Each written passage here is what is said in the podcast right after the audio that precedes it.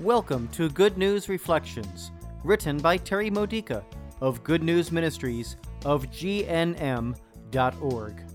Building your faith for everyday life using the scriptures of the Catholic Mass. The 15th Sunday in Ordinary Time. Today's theme The Seed Sown on Rich Soil. This Sunday's readings are about sowing seeds. The important thing to remember about seed sowing is that the effort is worthless if the seeds are not changed by being cast to the ground. Each seed must give up its former self, dying in the dirt while new life stirs within it. Only then can it send out a tender first root, which will multiply and grow stronger and deeper to support upward growth. Even so, it has to be properly nourished to survive. If all this takes place, the end result is a plant that looks nothing like the seed, which as it grows develops the ever more important mission of benefiting the wider world of nature beyond itself.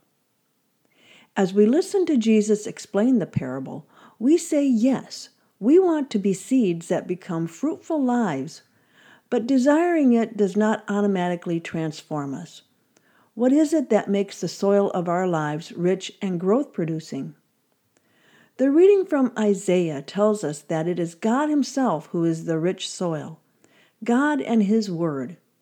St. Paul reminds us in the second reading from Romans chapter 8 verses 18 to 23 that suffering is part of creation. Redemption grows from suffering and death.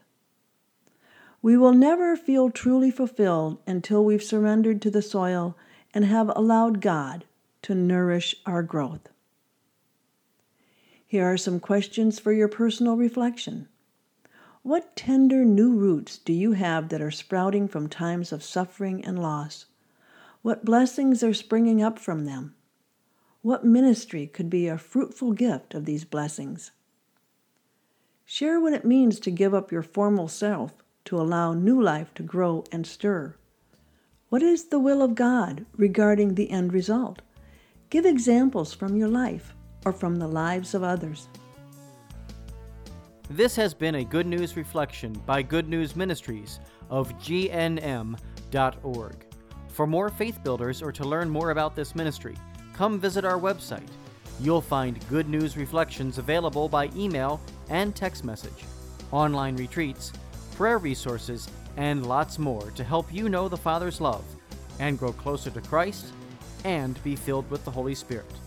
Visit gnm.org today.